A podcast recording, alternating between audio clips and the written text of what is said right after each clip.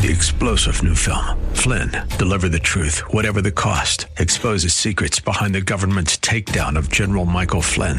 Flynn knew what the intel world had been up to. He ordered the first audit of the use of contractors. This set off alarm bells. He told the truth. He was the most dangerous person for Donald Trump to hire. They had to get rid of Flynn. Flynn, deliver the truth, whatever the cost. Available now. Watch it today. Go to salemnow.com. Salemnow.com.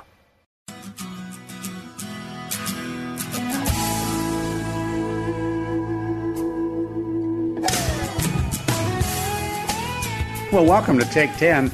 We come to you every week with an issue and a topic that deals with mental health and how that relates to caregiving and more. I'm Ron Aaron, along with our co host, Dr. Jamie Huysman. Dr. Huysman is the Chief Compassion Officer for Project Omega. Social entrepreneurship, advocacy, and innovation are a lot of what he is all about. He's had more than 30 years encompassing both for profit and nonprofit leadership roles. He is a nationally known psychotherapist and an expert on caregiving as well as addictions. And Tina Smith is manager of caregiver program operations for the Caregiver SOS program at the WellMed Charitable Foundation. She's got a bachelor's degree in psychology and a master's degree in social gerontology. And uh, ladies and gentlemen, we are delighted to begin Take 10 with, with a topic, Dr. Jamie and Tina, that really spins out of the tragedy in Uvalde, where 21 people were gunned down by an active shooter. Uh, one of those who was killed, a teacher who taught at Robb Elementary School in Uvalde. And the next day, her husband died of a heart attack. And that brings up the question, Dr. Jamie is there such a thing as broken heart syndrome? There is, Ron. And it's a good thing for some people, and it's a terrible thing for others. And I'll explain why. I mean, the American Heart Association has talked about it, and it's a great time to get in front of things in terms of what's going on inside of you. When somebody passes away, and then you are so connected to them that, you know, not too long after or months after, even when somebody doesn't suspect it, uh, your loved one passes because they were so connected to them. You know, we're calling that in the paper the broken heart syndrome, I think you're referring to. The American Heart Association would say sometimes you don't die after your loved one, but there are signs where your body is showing breakdown medically, medical challenges. And that's a time when to feel and hear your body and, and repair it. So broken heart syndrome to them is can something that can be repaired. Something you're talking about in Uvalde is an interesting phenomena that even as a psychologist we have a difficult time explaining. Um, but if I had to throw hypotheses out, I'd say that the neurological system of those two, because I read about it, they were so connected since childhood, the sweethearts, that when one was not there, the whole neurological system would go into that fight, flight, freeze, and the body would react. So you can think of yourself dead. I think you can. As a matter of fact, the freeze response literally is like the species of any animal that that that really dies in front of its predator but doesn't you know it's basically plays dead like possum. Um, that's the freeze response. But to be frank with you this neurological issue we've we've never really gotten in touch as as humans with our neuro, neuro, neurological system. Our autonomic nervous system the sympathetic and parasympathetic it's been with us since the day we were born. And that's a trauma in and of itself when we come out of our parents after nine months of peace and serenity. But that system, which runs our heart, runs our lungs, and does things 24 hours like a car would do, is going all the time. But it's affected by our brain, our our fight, fight, flight, freeze response, or it's stress, which floods us like cortisol, like uh, uh, you know inflammation. So our bodies can shift, and our autonomic nervous system shift, and if it's just enough to put us over the edge, like this tragic case maybe in Valde, um, yeah, things can happen. We can pass. Now, I don't want to let slip by something you just said, which, uh, frankly, I never really thought about it, but it is true. For nine months, you're floating away in peace and serenity mm. in your mother's womb, and then mm. boom, you're in the real world. Absolutely. What is that it's, like? What happens? That's, that's trauma. I mean, literal trauma. I mean, now a lot of kids, and I must say, in very difficult environments whose parents are addicted, like on crack or cocaine or something else, are already not having the most peaceful gestation. They're just not conscious of it. But take a normal pregnancy. I mean, you come out and somebody smacks you in the rear end in some hospital two in the morning, I mean, that's your first time your neurological system is really kind of assaulted, if you will. And I don't think we pay attention to our neurology or befriend our neurological system from that point on. And I think, you know, COVID has now taught us a little bit, even at WellMed, that we need to befriend our system. Now, if you've just joined us, you are listening to Take 10. I'm Ron Aaron, along with our co host, Tina Smith and Dr. Jamie Huysman. We're talking about uh, the phenomenon of broken heart syndrome, where two people very much in love, one dies, and within days or weeks, the other one dies. And and when you think about it, Dr. Jamie, uh, this happens more often than we might think. I'm dealing with it right now, Ron. My friend uh, Rob, who was my producer on the, the Leeza show, and and even for my mom and I, he lost his mother three months ago, and then I helped him as much as I could through that. And then he said his father, who's semi okay, he was going to take care of, and his father just passed this past week.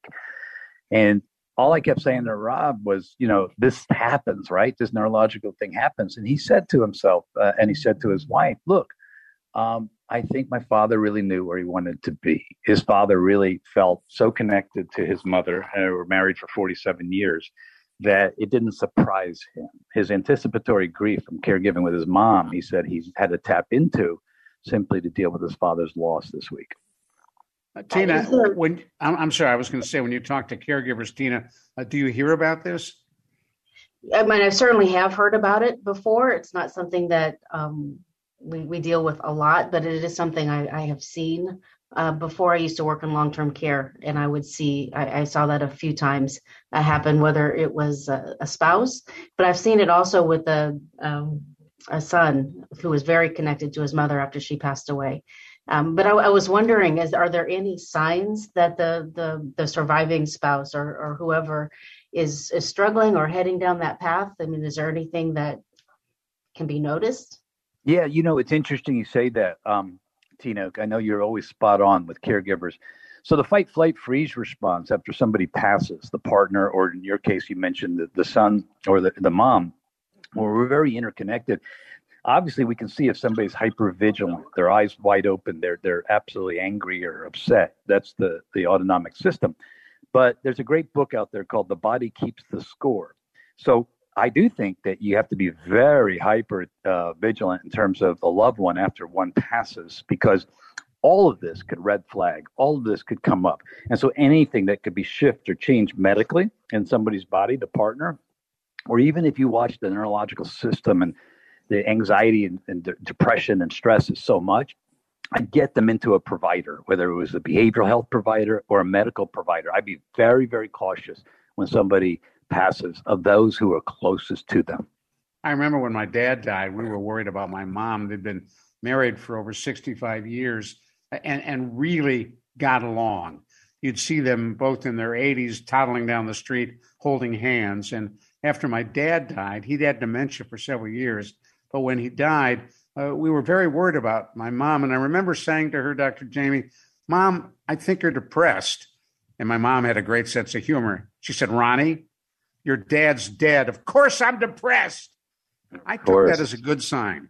You did uh, up until about six months after, if that would happen. Then you'd start talking about it as being complicated grief reaction, right? So, I mean, it's always good to be very mindful that everything is solvable, Tina. So, but we have to be extraordinarily mindful on the medical issues that are associated with the loved one that passes. Listen, we our neuro- neurological system wants routine, right? So what I do literally for a living is give stress reduction or ways to put in ways to calm our nervous system in our routines. When you disrupt that routine, as you do two close people, like Ron's talking about, his mom and your dad, then all of a sudden all bets are off. The neurological system goes into its kind of peripatetic roller coaster up and down piece and goes through fight and flight and uh, fight, flight and freeze. That's why we have to develop such resilience beforehand, before all these crises occur. And how do you do that? Got about 30 seconds. Well, you know, that's really taking your oxygen first, Ron. That that means that you know, as my daughter says, poop happens, right? She's 11, right? So I clean that up for our audience. yeah. Um, and, and, so you better be investing in a bank account called resilience because it's going to happen. Something's going to happen. You know, it's just life is like that. Like, you know, they say pain is inevitable, but suffering is not. And so if you want to build resilience, get ready for the pain, but make sure you have a bank account full of it. Resilience. And it doesn't hurt to talk to someone like you. No, in fact, you need to find a safe place to cry, emote, and especially after a loved one uh, passes, to be able really somebody else to monitor you as well. So, to Tina's point, bring in somebody else too. Dr. Jamie, thank you. Tina Smith, thank you very much. I'm Ron Aaron. Thanks for joining us on Take 10.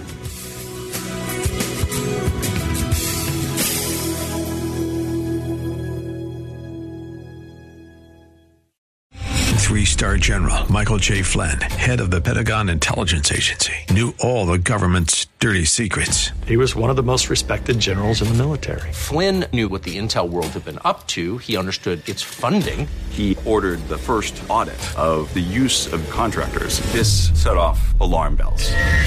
The explosive new documentary, Flynn, Deliver the Truth, Whatever the Cost, and covers the facts behind this scandal. Flynn told the truth. He was the most dangerous person for Donald Trump to hire. I find out the worst enemy that I'm going to face in my life is right here in America. They took my assessment and they wanted me to change it. And I was like, I'm not changing it. They had to get rid of Flynn.